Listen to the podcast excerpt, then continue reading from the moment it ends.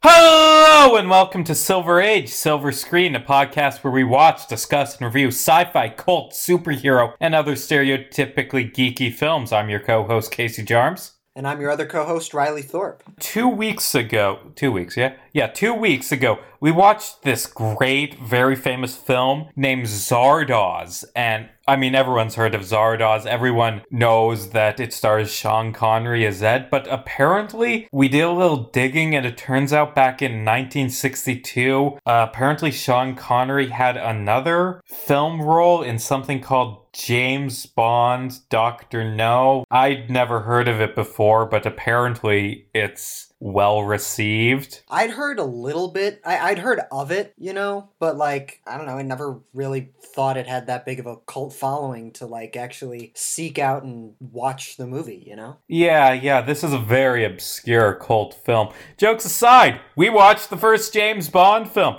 Very famous series. It's what, 25th yeah. film to be out soon. Allegedly. With COVID, we don't know, but 25th film, No Time to Die, is allegedly going to be coming out at some point this year. And while we're waiting, it's bankrupting MGM, so. Yeah, yeah. Who knows if that iconic film production studio that has been around for what almost 100 years over 100 years who knows if that company's still going to be around next year because of this one movie but you know we're waiting. Hey, on the bright side, MGM's already been half dead for like 20 years at this point. Very true. This came out in 1962. It's at this point the oldest film we've watched. Directed by Terrence Young, an adaptation of one of the James Bond novels by Ian Fleming. Although not the first one. I'm pretty sure Dr. No is like the fourth book. It's the sixth, actually. Oh, geez, that's even weirder. Casino Royale is the first one, and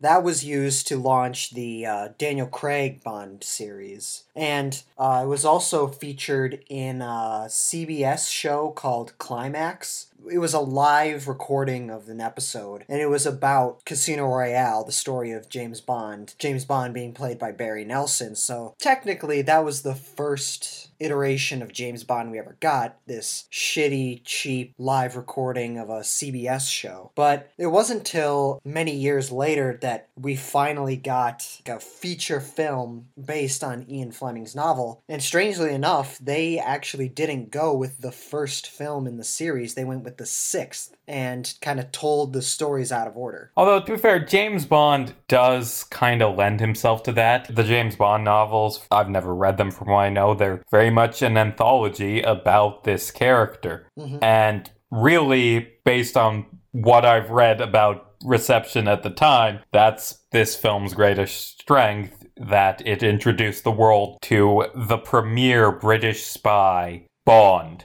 James Bond. James Bond has been played by a host of other actors Roger Moore, Daniel Craig, as we mentioned, Timothy Dalton, Pierce Brosnan. That one dude who was only in one movie.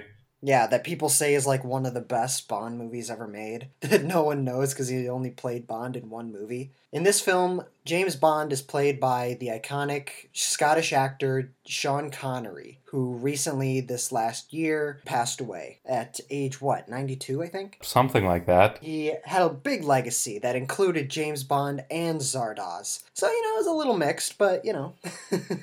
so, let's just jump right into the plot of this film. First off, the title sequence, it opens up with the iconic turn to the camera, shoot it, blood drips down, and the theme with all the trumpets starts playing. Very nice. Although weird because James Bond is wearing a hat in this version for some reason. Yeah, you know, when they filmed that barrel shot, A, it was filmed with a micro lens and shot inside an actual barrel of a gun. Wait, seriously? That seems excessive, but also really interesting. I think it was just the barrel though, so it like wasn't an actual like legit gun. You know? I mean, I would have assumed they used a cardboard cutout. Yeah, that probably would have been best. And they probably did that on later ones. yeah, but when it comes to that shot, the reason why he's wearing a hat is because that is not Sean Connery. That's actually Sean Connery's stuntman. And if you look at that footage, when he shoots the gun, it's kind of grainy, it's not the highest quality. They purposefully did that because if the quality was too high, you would be able to tell that that's not Sean Connery. So the James Bond theme is playing. We're getting all these actors' names. And then it switches to the song Three Blind Mice. Yeah. And the film starts up with this cold opening of a trio of blind men in Jamaica walking down the road. Which is, that like threw me for a loop. Like, what the f- Did not see that coming. This film is a lot different than what I personally was expecting because I don't know about you, but I am a fan of the James Bond franchise, but I admit I have not seen even close to a majority of the films. I think, including this one, this was the fifth of 25 James Bond movies that I've seen. Now, I've seen Dr. No, GoldenEye, Casino Royale, Quantum of Solace, and Skyfall. So, obviously, most of the ones I've seen are within the last like 20, 25 years or so. But that was something that threw me for a bit of a loop, just how much the franchise had changed. This franchise is going on 60 years old. In like two years, it's going to be 60 years old. It struck me for a loop how much the franchise has changed. Even especially, I thought it was very interesting how this film takes place almost entirely in Jamaica, which I thought was a pretty unique and interesting setting for a James Bond story again like what the hell On the other hand, there's me, who, as I stated last time, this is the first time I've ever seen a James Bond movie. All what I know is, I mean, it's a famous franchise. I know all the tropes. And from what I can tell, this is very subdued for a James Bond movie. Like, there are no gadgets. The climax is very subdued. There are, of course, things you'd associate with James Bond, which we'll get into. But yeah, this movie is very interesting. Very unlike anything that I personally have seen with James Bond. And granted, that said, most of the stuff I've seen of this franchise is quite recently, at least in comparison to this. So I'm glad I was able to see it and review it so that I can learn more about this franchise. After our whiplash three blind mice scene, the film cuts to a group of British men in Jamaica who are having lunch together, playing cards, talking. One of them has to leave to go do some business things, and as he's going to his car, he goes past these three blind men, and then they just murder him because they're actually assassins. Then it cuts to his house where his secretary is calling to England to do a daily check in, and then the assassins show up, kill her too, go through their files, steal one marked Dr. No, and cold open over. Time to introduce our protagonist. There was one thing I did notice about this film, especially in that scene in particular. Some of the editing is a little janky at times. Like when the men are killing the secretary, it's like she's standing in one position and then immediately it'll, in that same shot, she'll be standing in a different one. And it's like, okay, that was a weird editing choice. There's not much of that throughout the movie, though I will say the editing in this film is not entirely always the greatest you know? MI6, after the line goes dead, decides that they need to send their best agent to Jamaica to find out what happened. And we are introduced to James Bond. He's in a wealthy club playing Baccarat, which is that one card game that the only reason people ever talk about it is in relation to James Bond. And while he's playing this game, he gives the iconic line. He introduces himself as Bond. James Bond, and he hits on the woman he's playing against because because he's Bond James Bond. We'll get into this, but Sean Connery is very horny in this movie. Oh yeah, absolutely. That's one thing that carries over from Zardoz. We keep talking about Zardoz, which, if you haven't seen that, re- or well, listen to that review, it's a very obscure movie that starred Sean Connery that we watched a few weeks ago. That's very weird and not very good, and we're gonna keep making references to it because I can't watch Sean Connery without thinking of that weird, weird kind of rapey film. That said, Sean Connery does do a really great job as James Bond. He is very handsome. He's 32 32 at the time of the filming, so he was in peak physical condition. He was menacing in, in action sequences, though limited those scenes may be. Funny thing about that, he does do a great job physically from an acting perspective. There's a reason why this role became so iconic, is because Sean Connery did such a great job. Funny thing, like I said, Sean Connery was 32 when they filmed this movie when it came out. He had started going bald at age 19, however. So, for this film and the sequel from Russia with Love, the balding wasn't so bad to the point where he had to wear a toupee. They were able to put some makeup on it and cover it up to make it convincing. However, by the third film in the franchise, Goldfinger, the balding had progressed so much he had to wear a toupee. And for the rest of the series, he did like what? Three or four more Bond movies after that, including Goldfinger. He wears a toupee for over half this franchise. Huh. I never knew that. And also, that shows how old this film is, because if the actor started going bald right before the first action movie in modern days, the filmmakers would be like, woohoo! Because all the action stars are bald now. Dwayne Johnson, Vin Diesel, Bruce Willis. Yeah. A representative from MI6 tracks Bond down, goes to the club, hands one of the workers there his card, tell him it's an emergency. The worker hands Bond a card, and he realizes he's like, all right, this is something serious. I need to leave. But before he does that, he asks out the incredibly beautiful Miss French, I believe her name was, to a golf date that next afternoon. He's got some moves. You know, he's James Bond. What do you expect? Then he goes to the headquarters of MI6 to meet with M, basically his boss, the person who sends him on his assignments. And then he walks into the office, but he flirts with the secretary a lot. And that's the other thing about James Bond in general is this is very clearly pre Me Too movement. Few decades pre, yeah. I'm not not trying to get into it very much, but James Bond would have gotten his ass canceled a long time ago. if... To be fair, he doesn't do anything really creepy in this movie. It's just right. amazing. Holy shit! Stop being horny for five seconds. You are investigating murders, man. Stop hitting on every woman you run into. Dude, priority Priorities. Priorities, Priorities.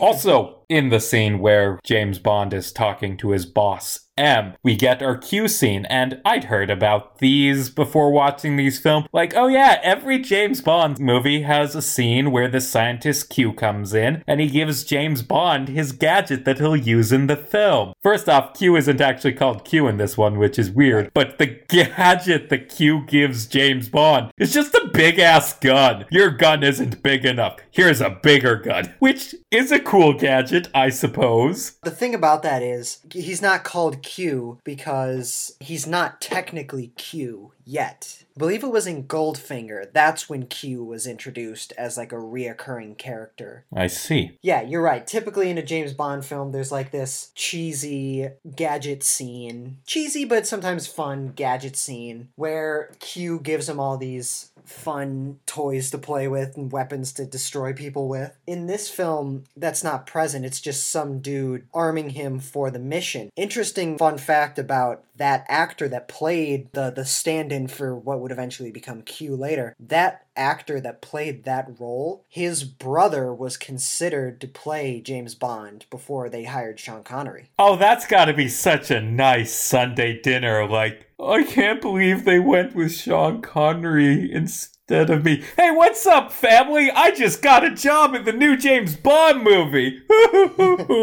James Bond is forced to turn in his Beretta in exchange for a Walther PPK, which is James Bond's iconic gun from the novels. Like, that's the gun he uses in the books. And I assume to people who know about guns, this scene is meaningful, but I'm just like, oh, yeah, yeah, uh huh, uh huh, ooh, yeah, I understand. I like the line that he's like, uh, this gun will shoot as if a brick going through a plate glass window. I'm like, damn. Before Bond goes to Jamaica, he stops by his apartment and he runs into Sylvia Trench, the woman he played Baccarat with, who's there wearing nothing but one of his shirts.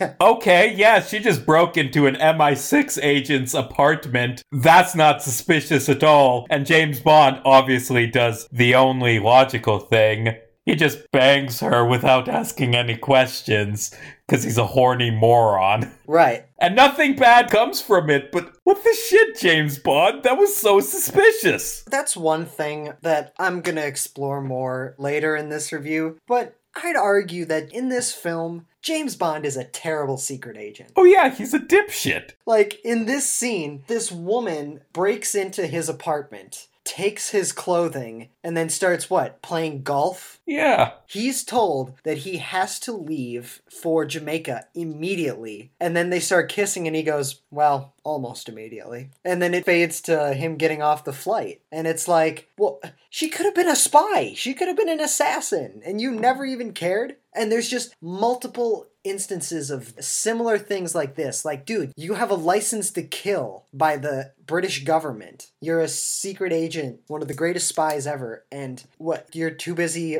dealing with your dick?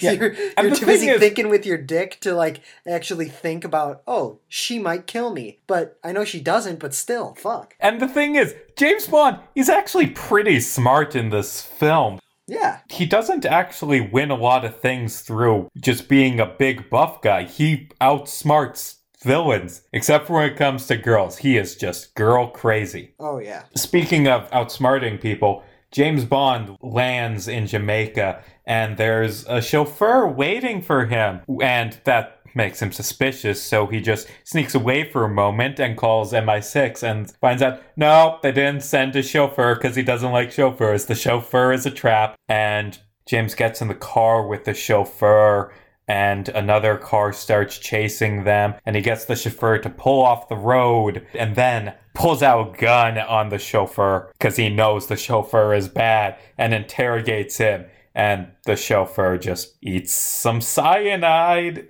because you know gotta be difficult Exactly. I mean, come on, dude. Come on, be a professional here. That scene was kind of strange because it's set up like okay, he's being followed by some people, but his driver also you can't be trusted. And then he has the driver pull over to the side so that they can escape them. And then he pulls out a gun, and then the driver goes for the gun, but then James Bond just beats the shit out of him. And that's really the first I wouldn't even call it an action scene because he's just kind of beating this dude up. Because there's not very much action in this movie in general, you know? That's one of the things that struck me is because of all the James Bond movies that I've seen thus far, I would definitely describe them all as action films. But not this one. This one is more so a thriller. And whether or not it succeeds at doing that, the, the strengths and weaknesses of how it executed that we'll get into later. But I don't know, there's just,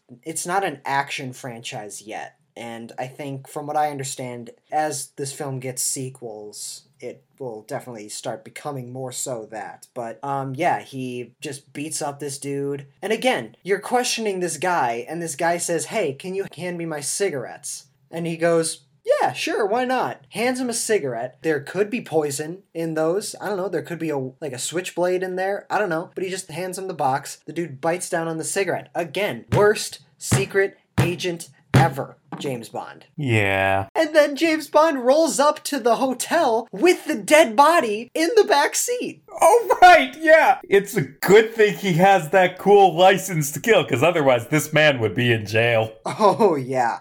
I mean, the, Wait, a license to kill isn't a license that you show people. It's just Right. he's allowed by MI6.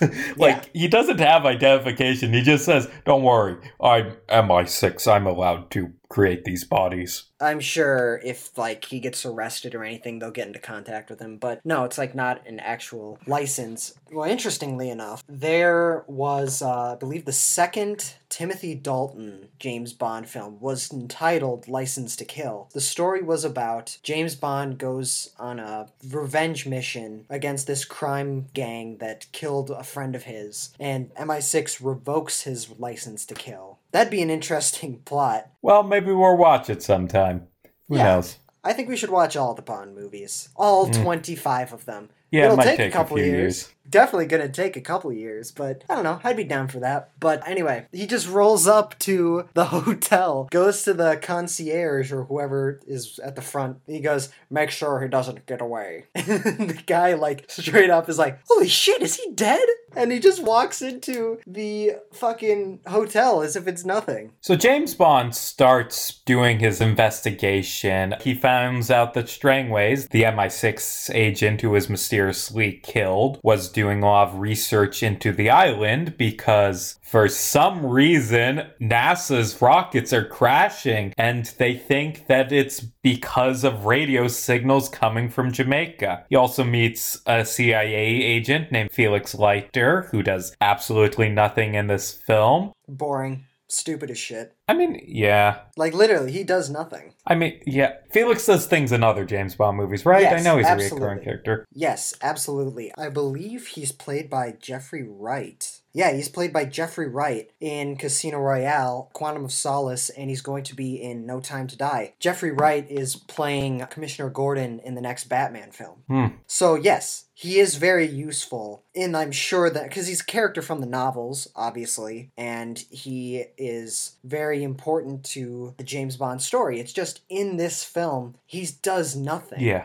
And it's not that big of a deal because at the end of the day, he's not even really a, much of a part of the movie anyway. But it's like he's set up as like the equivalent of James Bond in the CIA, and he does nothing. Fortunately, Bond does find a cooler ally. This guy named Quarrel, who is a boatman. But what's the word for that? Boatman? That's the word, right? Yeah. Man who drives boats. He sails people around in Jamaica and the Cayman Islands and was a friend with Strangways who helped him out. Although when Bond first meets Quarrel, they get into a little scuffle. Mm hmm I will say that's another thing that struck me upon watching this movie is if you're interested in watching it, be prepared. There are many racial stereotypes and a lot of ethnic makeup being worn. There's a lot of yellow face present in this film, white actors playing Asian characters. The character of Quarrel is a very blatant Jamaican stereotype. Though he is useful in the film, it's very much so a product of the 1960s. Yeah, it was good for 1962. Maybe the subservience and the carrying around Bond's shoes and the cowardice maybe wouldn't be present in 2020. I do think in many ways it does detract from the film for me. And if you do plan on watching it, just be aware that is going to be present in the film.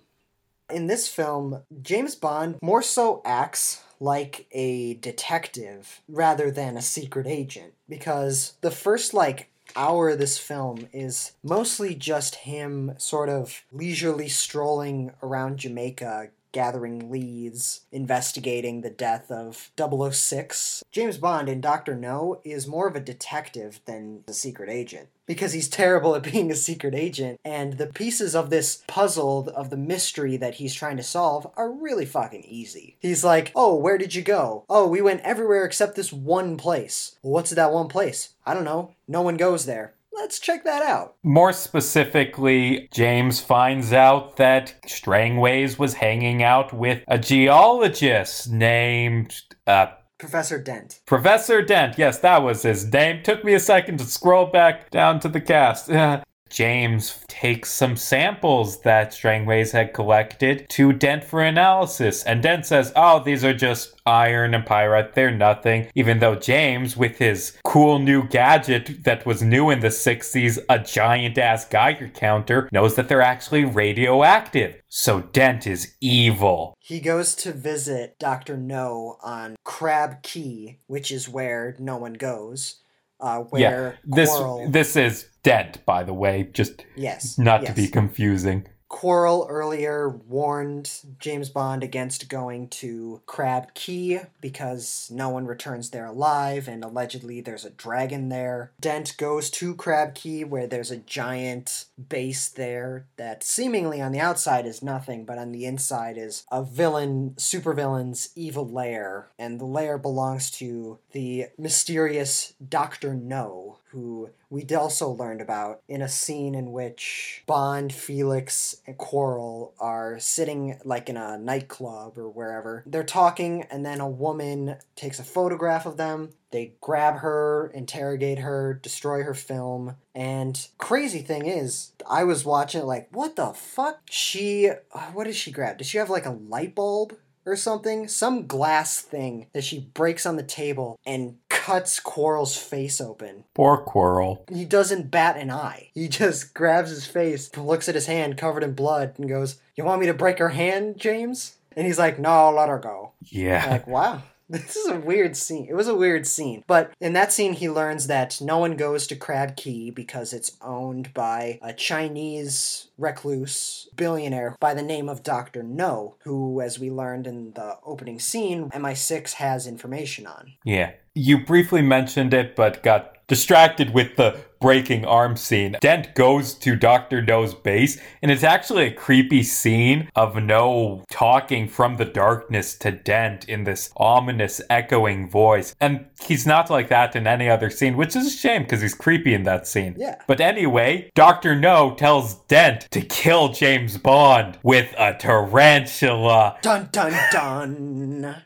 So, this assassination scene. James goes back to his apartment. He's going to get a drink of vodka. He sniffs it. Oh, this is poison. Just sets it down on the counter and gets out another bottle and drinks it because worst secret agent ever. He then just goes to bed and oh no, a tarantula that's going to kill me. Except Tarantulas aren't actually all that poisonous. You do know that, right, James? Does Dr. No not know that? The venom in a tarantula bite is less than the venom in a honeybee sting. And true, like honeybees, it hurts, but it's no more, it's not really that dangerous to you unless you have an allergy towards it. And I highly doubt that James Bond has a tarantula bite allergy. You know? Well, maybe he does because he freaks the fuck out. yeah, This badass secret agent, scared of non poisonous spiders.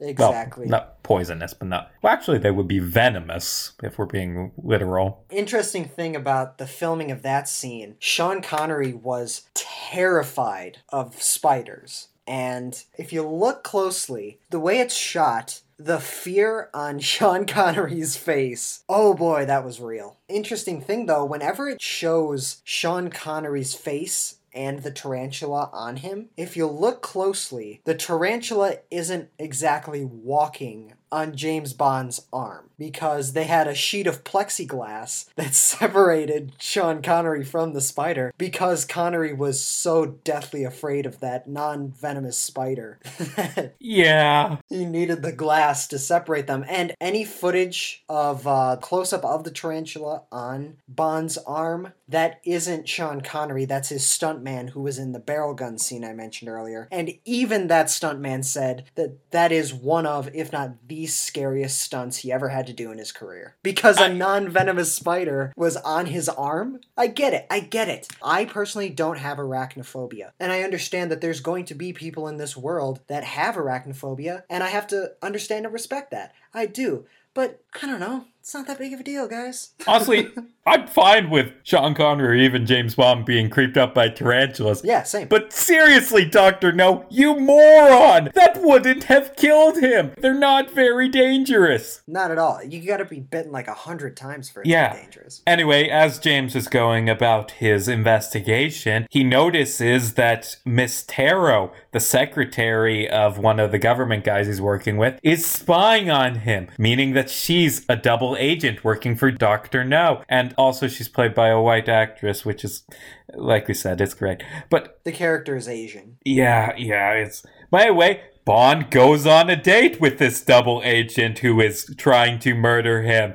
And they go to her house and they bang because James Bond is really horny. Well, and before that, before that, on the way to her house, he Oh, God, I forgot he has a tail. He's being tailed by another car, and he's able to shake them off, and they get driven off a cliff into a blazing inferno. And when one of the employees nearby asks Bond, "What, what, what, what happened?" Bond goes, "They must have been on their way to a funeral." nice quip, but dude, you just killed like three people. But yeah, though, James Bond, he has sex with the double agent working against him. He does actually have some cops take her away. And then that night, Dent comes to kill James Bond. And he like shoots at the bed, but it's actually pillows. And then Bond comes out from the shadows and points his gun at Dent and like interrogates him. And also, there's a famous line that's also a dumb line. Dent like threatens Bond with his gun, and Bond says, "That's a Smith and Wesson, and you've had your six." Except if you actually look at it,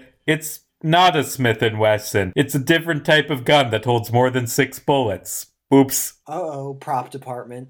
That scene again goes to show for me how terrible of a secret agent James Bond is. He's interrogating this guy. He's like, he's like, tell me who you're working for. And the guy goes, it doesn't matter. When you find out who he is, you'll already be dead. So he's interrogating this guy. He has him at gunpoint. He has the high ground, metaphorically. And then Dent grabs his gun that Bond knows is empty. And then he fires it and is like, You've already had your six. So, what does James Bond continue doing? Does he continue to interrogate the prisoner for much needed information? No. He kills him then and there after giving that badass but kind of stupid line. Like, again, what are you doing, Bond? You're supposed to be the world's greatest secret agent, and you're killing the one lead you possibly have to defeating a supervillain? Worst secret agent ever. I mean, come hey, on. Hey, in Bond's defense, then he comes up with a brilliant plan he goes to the mysterious island that he's not supposed to go to. Like, seriously, all that early stuff in the film, it was very important because otherwise James wouldn't know that he needed to go to the island that he was told to go to at the very start of the film. Quarrel finally gathers up the courage to take Bond there to the part of the island that he was clearly supposed to go all along. They, under cover of darkness, make it to that part of the island. They kind of wait there until daylight. It was up until this point that I was very much so like, this is completely different from the tone and style and story of James Bond that I'm particularly familiar with the tropes of. But it was particularly around this point, you know, an hour and a half into the movie, that it really started to pick up and become like the James Bond story we all know and love, particularly with the introduction of femme fatale Honey Ryder, played by Ursula Andress. Also, all of her dialogue and the dialogue of basically every woman in this movie for some reason is done by Nikki Van Der Zyl. I don't know why all the women had to be voiced by the same woman. Is James Bond just attracted to that one voice actress? Is that it? I don't even know. Probably. Honey Ryder, obviously, she is extremely attractive. Yeah, you get the iconic coming out of the ocean in the bikini scene, but. Her character is a little bit cartoony as we go in. She's very intelligent but she's self educated as we eventually learn. Her demeanor is very childlike on purpose. So, I don't know. It's just her character is very cartoony. She is telling the story about how she killed the man who sexually assaulted her with a black widow spider. But then she's also like, My dad died. I think he was killed by Dr. No. And it's just, I don't know, I just think it's really cartoony and not very well fleshed out. You know what the problem with Honey Ryder is? Hmm. She is utterly irrelevant to this film's plot, aside from being a girl for James Bond to make out with at the end. Yes. Like, they do try to give her character with mentioning some dark things in her backstory the sexual assault thing and her father's murder but neither of those things are ever mentioned again after she brings them up talking to the strange man she just ran into I don't like Honey Ryder. She's a pointless damsel in distress character. Again, very outdated stereotypes in this film. She's on the seashore collecting seashells.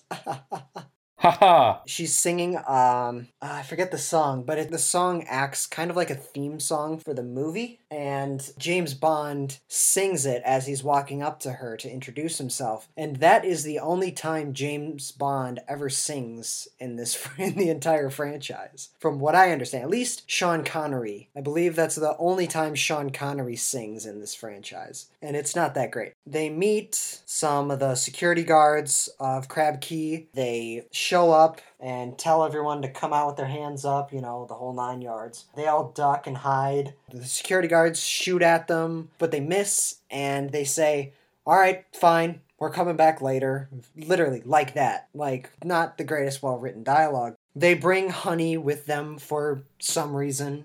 James, Quarrel, and Honey, they all go running into the jungle, basically looking for a safe place to plan their next move. While they're running through the jungle, they get tracked down by dogs, so they hide underwater. All the guards go away, except for one. James Bond kills the one remaining guard. It was kind of an interesting scene at first because I believe Honey said, like, Did you kill him? And Bond was like, Yeah, I had to. So that again would really go into this idea of, like, what are the ethics of what James Bond does? But the immediate next scene is Honey telling James that she killed someone before. It just doesn't go anywhere. Yeah. know? You know, it's interesting. I actually I did a bit of reading on this film after I watched it. Apparently, two of the major times when James kills someone in this movie, when he shoots Dent and when he knifes that guard in front of Honey, neither of those were in the book and they were added to the movie to make James look cool. Oh, okay. But still, killing Dent was kind of dumb. Even if he wasn't going to give Bond any more information, what the fuck does killing him accomplish? So, throughout their journeys through the island, Honey and Quarrel tell James about the local legends about how there's a dragon on the island. And then later that night, they run into the dragon, which is Just A flame- yeah, it's a tank. I mean, it has some like teeth painted on it and flamethrowers, but it's a dra- It's not a dragon. Quarrel and Honey are idiots. Also, Quarrel dies anticlimactically because I was actually really disappointed by that. He was set up as a pretty important part to the story, and then was he, the- just gets dunked in fire. yeah, he was a cooler character than Honey Ryder. More useful, anyway. Yeah. But anyway, James and Honey get captured and brought into Dr. No's base. And as they're being brought in, all the guards like freak out like, "Oh no, you're covered in radioactive stuff because you were out in the swamp." Which first off, can we talk about how bad of a nuclear facility this place is? Yes. Like I'm sorry, you're dumping the waste in the swamp right next to your base? That's not smart. No, not at all. And as it goes on, this is a very poorly run nuclear facility, but James and Honey are decontaminated. In a really long, overdrawn scene, by the way. That decontamination went on way too long, I thought. They're taken into the secret mountain base to this very nice hotel room in it. I'd just like to say for a moment best thing in this movie the set design of Dr. No's lair. It is Yes. cool. It is intricate, fancy, honestly ridiculously expensive for a temporary base, but it is cool and I like it. Yeah, it was really well done. But uh, yeah, that dragon, that was a really dumb plot point. It's like, no, it's it's it's just a tank. Yeah, sure, it has teeth painted on it and it spits fire, but that just fuck you. but yeah, they get decontaminated. They're shown to their hotel room, and I actually thought it was very interesting the sort of shift in tone when it, uh, they're being brought into this evil mastermind's lair, and then out of nowhere, these nurses show up and they're like, Here, we'll take you to your rooms, and you can have breakfast there and have dinner with Dr. No pretty soon. And I'm a fan of when the villains are so confident that they're going to succeed that they're willing to give something back to the This is a really weird, obscure thing, but it was something that I thought of. Have you ever seen the movie uh, Sherlock Holmes: A Game of Shadows? I have not. No. There was a part towards the end of the second act, beginning of the third act, in that where the villain's plot is he's going to try and start World War One so that he can fund both sides of the war with all the weapons they can buy, and he'll become the richest man alive, essentially. There's a part where Sherlock is investigating the factory that all these guns are being made off of. However, one of the minor villains finds him and they have a little bit of a chat. One of the minor villains opens up one of the crates and shows him all these automatic pistols. The reason why I bring it up is because in that scene, in the conversation, the villain takes one of the loaded guns and hands it to Sherlock Holmes. And the movie as a whole isn't that great, but that one moment I thought was pretty well done, pretty powerful, because he's like, Look, there's nothing you can do to stop me, so here you go. Here's this weapon that you could use to kill me, but you're not going to. stuff like that I think is super cool, especially in this film, like when you get into this evil scientist's lair and turns out it's this really well designed artistic hotel they're these smiling ladies that are like oh yes i'll show you to your room and you can eat and my point is i like the shift in tone there Yeah, I like villains having sort of friendly but sinister because of their arrogance relationships with the hero. And this film kind of does that with Dr. No later on. Just one more moment, like James Bond being a dumbass. Remember, earlier in the film, he knows that Dr. No tried to poison him. James Bond gets into this hotel room and, ooh, Dr. No left some coffee for me. I'm gonna drink it. Glug, glug, glug. Oh no, sleeping pills. Faint. You Worst fucking secret. moron. worst secret agent ever i'm telling you Oh my god, you freaking idiot. Like, he was remarkably calm throughout this entire process. Like, being captured, being taken, decontaminated, blasted with chemicals, taken to this room, this really weird room inside a mountain. It's like, he was remarkably not even like confident with himself. Like, he just seemed like really stone faced and almost bored. I mean, to be fair, he's James Bond. This shit happens every goddamn week to Yeah, very true. Again, he just never thought, never occurred to him, never occurred to him to think, oh, maybe this food is poisoned. Maybe they're trying to kill me. it's so stupid. Yeah, and then and then after that, they wake up and just start getting dressed to have dinner with Dr. No.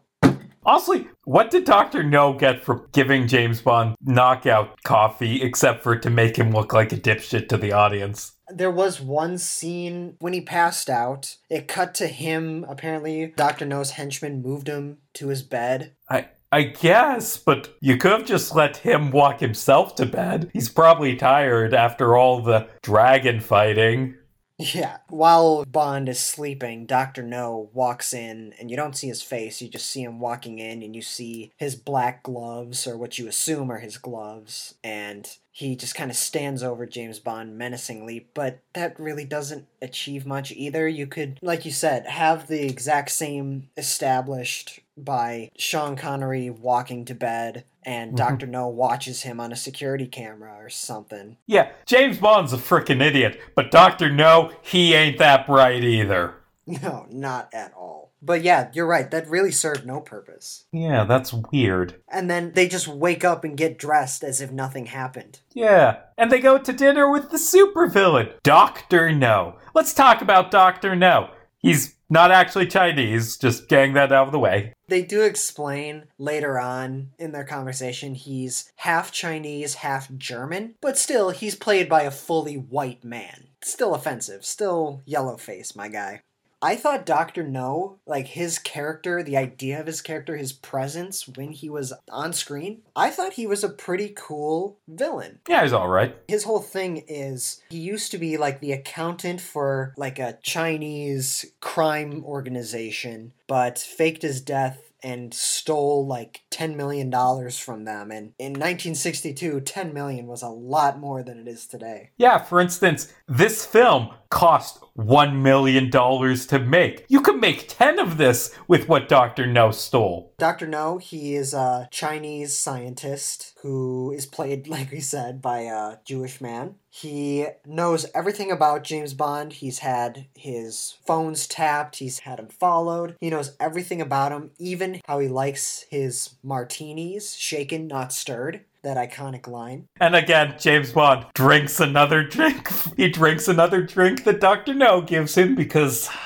fucking idiot. Dr. No also has prosthetic hands, like robotic hands. He lost his hands in an accident doing his research that he's been doing in this base, and he has like these super strong metallic robot hands. And again, that's clearly old school James Bond here. That's something they don't do anymore, like giving the villains some interesting, like physical augmentation. I think that's something that um I think they should try to get back to doing with the future films in the franchise because I think that that offers some interesting possibilities, like Doctor No having fake hands. He's able to crush stone in his fists. One of the villains from a few Bond movies, whose name I believe was Jaws, his essentially has like augmented skull so that like he can crush through anything with his teeth. You know, it's cheesy and stupid, but I'd argue that it's time for Bond to get a little bit more lighthearted. Yeah. We can get into that later when we discuss future movies in this franchise. So Dr. No immediately sends away Honey Ryder because she's a pointless character, and then he starts explaining his plan to James Bond. He works for an organization named Spectre, which shows up in a lot of James Bond movies. It's just this big evil organization that does various crimes. And Dr. No wants James to join Spectre, and James says no. And that's why Dr. No's just been like letting him live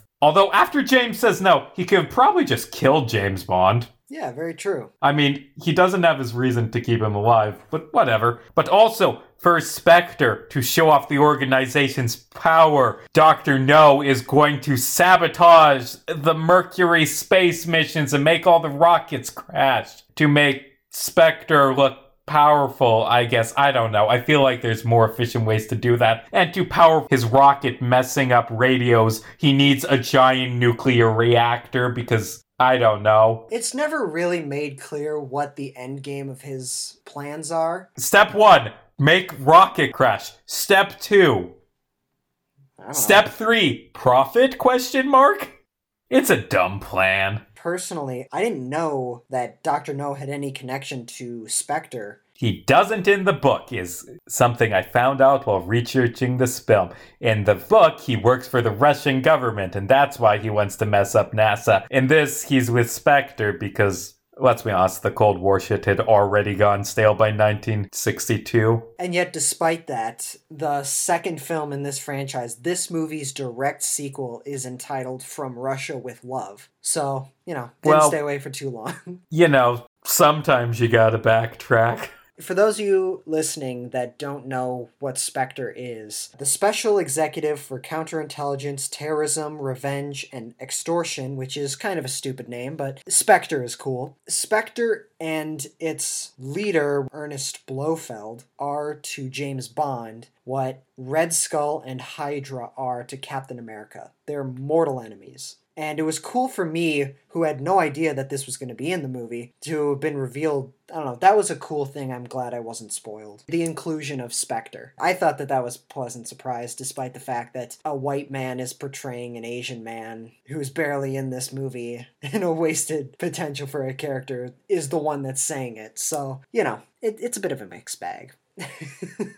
so after Bond rejects his join our evil organization offer, Dr. No just puts Bond in prison, and Bond breaks out by going through the strangest vent ever. First off, massive vent in the prison cell, which is a bit of security breach. But this vent, like, heats up in points, and there's floods of water. Who designed this vent? I know from what I read that it's a fake vent that's used to mess with James Bond in the book, but that's not in this. It's just the weird vent. First off, the thing that struck me, the fact that the vent is big enough to fit James Bond, a couple people is like, that struck me. But the first thing that struck me was he tries to sneak into the vent, but it shocks him because there's an electric current there. So he takes off his shoes and he uses them to knock off the very flimsy cover to that vent. He just kind of smacks it a little bit with his hand in his shoe, and the vent just opens up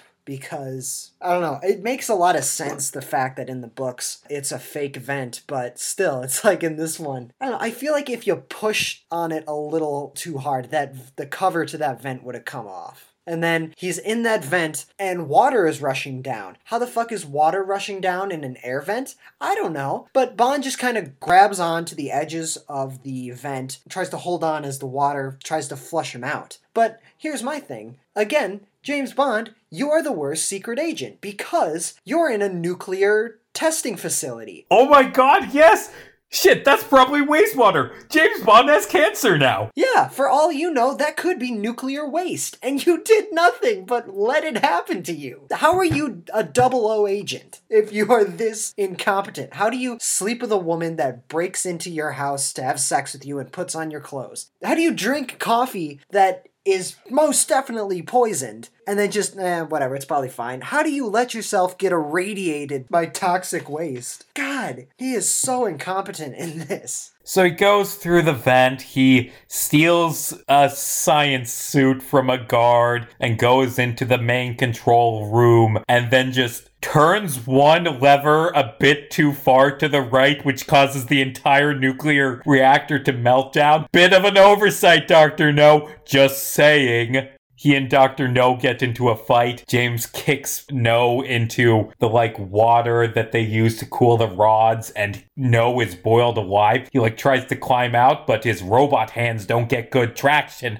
Overall, I'd say Dr. No, had he been in the movie more and had they fleshed out his character, I do think he could have been a great villain. It's just he's barely in this. He doesn't come in until like 20 minutes left in the movie. And then the only thing that he's involved in is a climax in which all James Bond does is steal a hazmat suit, pull a lever, and punch him into the water. That's all that happens. Dr. No is just kind of okay. One last, and I swear this is the last time we're going to make fun of James Bond for being a moron, but this is also the biggest thing he does. So James Bond really just caused a massive nuclear meltdown right next to Jamaica. Like, he's giving so many people cancer by that. Holy shit, it's within a few hours of boat from a populated city. People live there, they fish there. You just killed so many people with that meltdown. Bond? What the shit? But it was a cool explosion, so it's okay.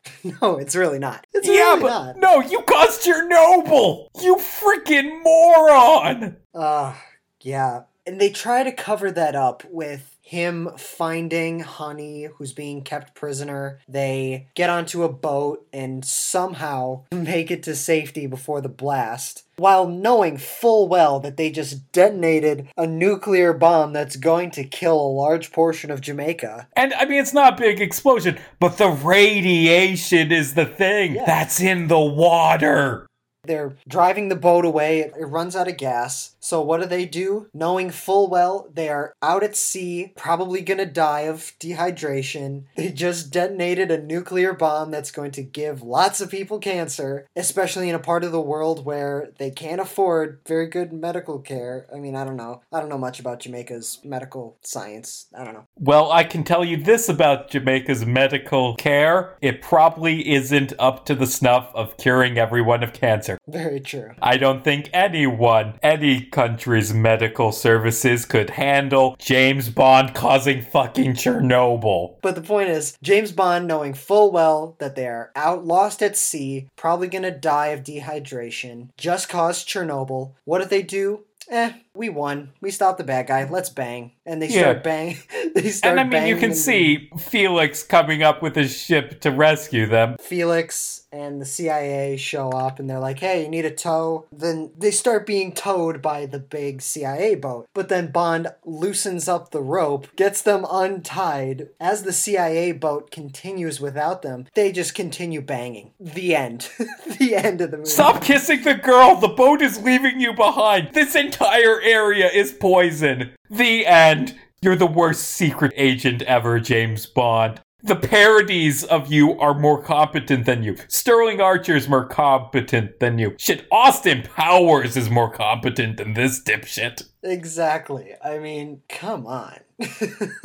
So, that's the film. Riley, did you like this film? Because I'm gonna be honest, I yeah, I didn't really like it that much. It's just Uh, kind of okay. Yeah, I liked it. I mean, obviously, racial and gender stereotypes aside, the film is a lot different than what I was expecting. I mean, the more and more I think about it, the less I do like it. Like you mentioned earlier, this film was on a $1 million budget. I feel like even for what would be an action movie at the time, that's still not a whole lot of money. I mean, I guess it was the 60s, so I don't know. This movie is, it's not an action movie, it's a thriller. But when it comes to all the elements of the thriller, like the story, the writing, the characterization, the acting, all that, this is very much so a B movie in disguise. Like when you think of James Bond, especially at this time when he got started, James Bond franchise is like the king of the action spy thriller genre. Like he pioneered his own genre and was for decades the only franchise of note within that genre. Now, recently, there's been uh, other franchises. So like, many franchises. Like Jason Bourne. Endless franchises. For the longest time, James Bond was the only one really worth noting up until the Jason Bourne franchise, the Kingsman franchise, stuff like that, and a shit ton of other rip-offs of the Bond movies. But when it comes to the writing, directing, acting, it's just a B movie, you know? It's just some cheap thriller. The beginning of a franchise that would become like the best spy action thriller ever made. Like, there's a reason why we're getting James Bond number 25. It's because something is working. That said, I do think this one is probably one of the weaker that I've seen that said, I've seen what are arguably the best ones. This and Quantum of Solace are definitely the weaker of the franchise that I've seen. And from what I've heard, Quantum of Solace is just, in general, the worst one. So here's the thing about really media in general. When you do something that's new and interesting and exciting, it's great at the time, it's not great 60 years later. I can understand why this film had such a big impact and is so beloved. This codified spy films. So many of the tropes we associate with the genre originated in this film. But the problem with that is looking at it from a modern perspective there's little in this film that hasn't been replicated or parodied a thousand times. It just kind of feels dull. And while other James Bond movies either raise the stakes through the roof with cool action scenes and over the top villains or fall into their own ridiculousness to the point of being a self parody, this one just kind of comes across as a bit dull, you know? Yeah, I absolutely agree. James Bond is an idiot, not the greatest character. From what I understand in the books, James Bond is a very dark, depressed person who has a very tragic past, but covers it up with violence, womanizing, and alcoholism. And he struggles with the idea of whether or not what he is doing is the right thing, whether or not killing people is the way to go about it. But in this one, he's just he's just some horny dude who makes a lot of really obvious mistakes. Honey Ryder is extremely beautiful. Ursula Andress was gorgeous at the time. Yeah, she's But- pretty, but her character is pointless. Yes, exactly. Pointless, shitty, weird, cartoony. Felix Leiter is boring as shit. Even Dr. No, who honestly is probably the most interesting character in this movie, he's not great. He's just something interesting. He's barely in it and doesn't do much in the scenes that feature him. This is very much so Bond light. This was before the franchise like found its stride. You know all those tropes that you mentioned earlier, Casey. Those really didn't start until the third entry into this franchise, which is Goldfinger. Hmm. That was like when those big gadget scenes. That's when Q came in and he's given all these crazy gadgets. The women with double entendre names like Pussy Galore and shit like that. That's when all that started. So it was it took a few films for this franchise to like actually find its stride and become as iconic as it has become. But as for this one, it's just a cheap thriller with poorly written characters. The directing is fine, nothing really notable. The writing, not much there either. They mostly used on location shooting. I believe they filmed a lot in Jamaica. The scenery looks beautiful. Like that part where they're running through the jungle, right when they're being tracked down by the dogs. Like that looked beautiful. That's a place I'd love to just visit one day. But the movie as a whole, like the first hour is so boring. There's not much action. Not even much happens. It's just Bond is an idiot and he sleeps with a bunch of women. That's really it. Or a lot of things do happen. It's just nothing very interesting. Yeah. So, on a scale of 1 to 10, how would you rate this film? Ah, you know, after everything I've said, the first